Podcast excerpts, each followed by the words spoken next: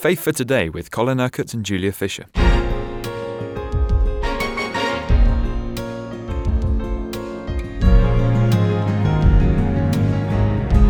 Yesterday, in chapter 5 and then chapter 6 of Hebrews, we were talking about what it means to fall away from our faith. And you said it's a very, very deliberate turning and refuting our faith.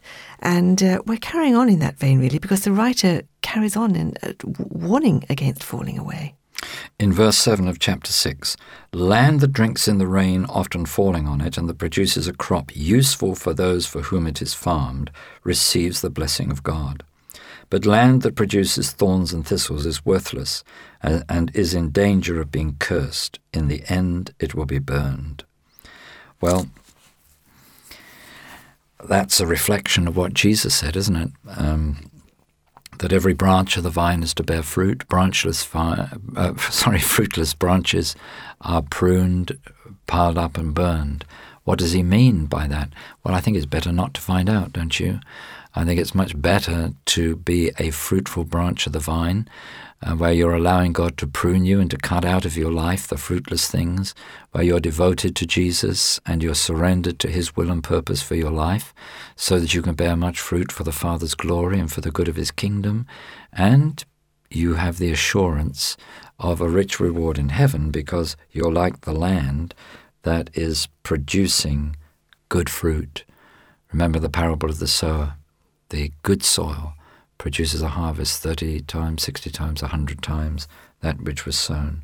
Very different from the lives of those who produce thorns and thistles. And, uh, you know, just it's all very negative and destructive, isn't it? Then in verse 9, we read, Even though we speak like this, dear friends, we are confident of better things in your case, things that accompany salvation. So you see, he sees those to whom he's writing as those who very much are living in the saving power of God. They have not fallen away. They have not um, denied Jesus. Uh, they have not taken any easy option, but they are steadfastly maintaining their faith even in the face of opposition and persecution. Verse 10 God is not unjust. He will not forget your work and the love you have shown him as you have helped his people and continue to help them. We want each of you to show this same diligence to the very end in order to make your hope sure. We do not want you to become lazy, but to imitate those who, through faith and patience, inherit what has been promised. Now, I, think these are important verses because you see, he's going a step further. And the writer is saying it's not just a matter of personal survival, but it's a matter of continuing to do the work of the gospel. It's a, it's a question of continuing to promote God's kingdom here on earth uh, by being diligent, by not being lazy, but working for the kingdom, by sharing your hope with others, by reaching out with faith, uh, and love into the lives of other people. So, you know, it's not just a question of, well, duck and hide and hope you can survive. It's a question of, well, you go on uh, living the life that God has called us to live. Uh, and, uh, you know, all the time there is this sense God knows your situation, God knows your circumstances, and God is certainly not only going to bring you through, but He will reward you for your diligence, your perseverance, and your faithfulness. Interesting language. He wants us to uh, show the same diligence to the very end in order to make our hope sure. What does that mean? Well, your hope, of course, relates to what is promised in the future. And our, an important part of our hope is that we will go to be with the Lord forever in his glory and will rule and reign with him. And um, you are making your hopes sure by walking in faithfulness, uh, by living out your your your life in obedience to the Lord Jesus Christ, that you're working out your salvation with fear and trembling. You're not falling away. You're not coming in danger of falling away. You're not um, uh, you're not sacrificing um, the really all the benefits and all the wonderful promises that God gives you as a believer uh, simply out of compromise or uh, out of selfishness, self indulgence. Um, no, he, he's, you, you, you know, Jesus does promise that each is going to be rewarded according to what he has done. Now, that doesn't mean that salvation is a reward of our works, but the, the place, the position, the inheritance that we have in heaven is going to be determined on how faithful we have been to the Lord.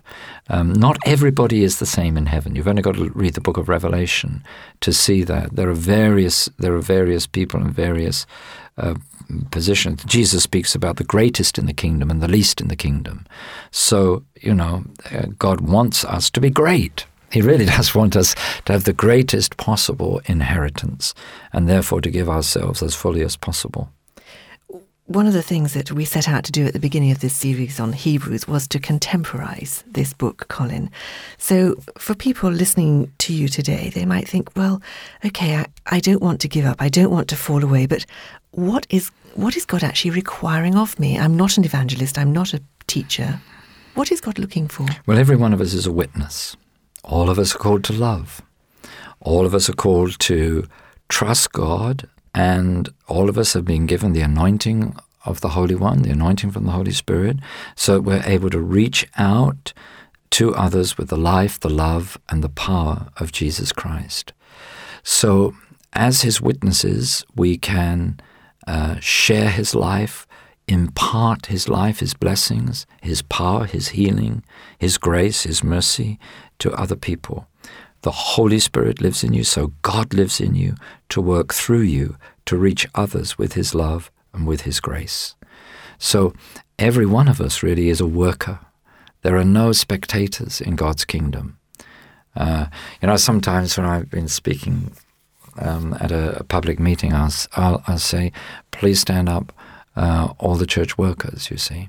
And usually, you know, a few people around here stand up.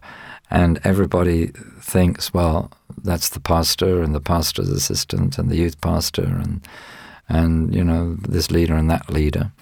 But of course, really everybody present should stand up because we're all church workers. We're all called to work. I, I often say to people, God hasn't saved you to go to heaven. He's saved you to work, to do the work of the kingdom here on earth, and then you can enjoy all the benefits of His glory. Verse 12 of chapter 6 uh, encourages us not to become lazy, but to imitate those who, through faith and patience, inherit what has been promised. And it's this inheritance that uh, the writer goes on to talk about now. Yes, and uh, the faith we've talked about, living in that rest of faith, uh, sometimes the more difficult part is the patience. Yeah. um, Abraham inherited the promises of God by faith with patience, as we shall see later on in this epistle. Um, and uh, it isn't for us to dictate to God how He should work and what He should do. I mean, that's putting the emphasis in, in completely the wrong place. Uh, he is the Lord, and it's His will, His plan, His purpose that is to be outworked in our lives. So the more we are surrendered to Him, the more He can work out His plan and His purpose in our lives. And that's the right kind of emphasis, you know. Um, in, in my own prayer time, for example, I would probably spend three or four times as much time listening to God as speaking to Him.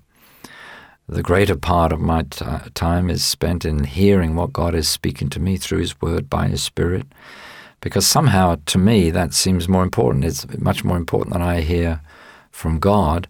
Of course, He also needs to hear from me, because if I'm a person of faith, I will ask and seek and find, and I will receive and, and find and will enter into the things that God has for me. So, um, you know, it's important to speak, but I fear that prayer for a lot of people is speaking with very little listening. And somehow that, that doesn't uh, stand too well. It doesn't, it doesn't speak to me of having the right emphasis. So God is always speaking to us, but we don't Well, you've only got to open your Bible, you see. I, people say to me, uh, or I, I, I can't hear the voice of God. So I say, haven't you got a Bible? All you've got to do is open your Bible and you'll hear the voice of God. And the important thing is, is to believe what he says. I mean, why should God say anything else to you if you don't believe what he's already said through his word? it's very simple, isn't it, really? Anyway, verse 13 When God made his promise to Abraham, since there was no one greater than him to swear by, he swore by himself, saying, I will surely bless you and give you many descendants. And so, after waiting patiently, Abraham received what was promised. See, he, he actually demonstrated the faith with patience. Men swear by someone greater than themselves, and the oath confirms what is said and puts an end to all argument. Because, wanted to, because God wanted to make the unchanging nature of his purpose very clear to the heirs of what was promised, he confirmed it with an oath. God did this so that by two unchangeable things in which it is impossible for God to lie, we who have uh, fled to take hold of the hope offered to us may be greatly encouraged. We have this hope as an anchor for the soul, firm and secure. It enters the inner sanctuary behind the curtain where Jesus, who was before us, has entered on our behalf. He has become a high priest forever in the order of Melchizedek. Now, doesn't that sound involved? So I'm not going to try to explain all that today. We'll begin uh, um, on Monday uh, by doing that. But let me just say this um, God has given us hope. Hope is so important. You know, Paul says these three things abide faith, hope, and love.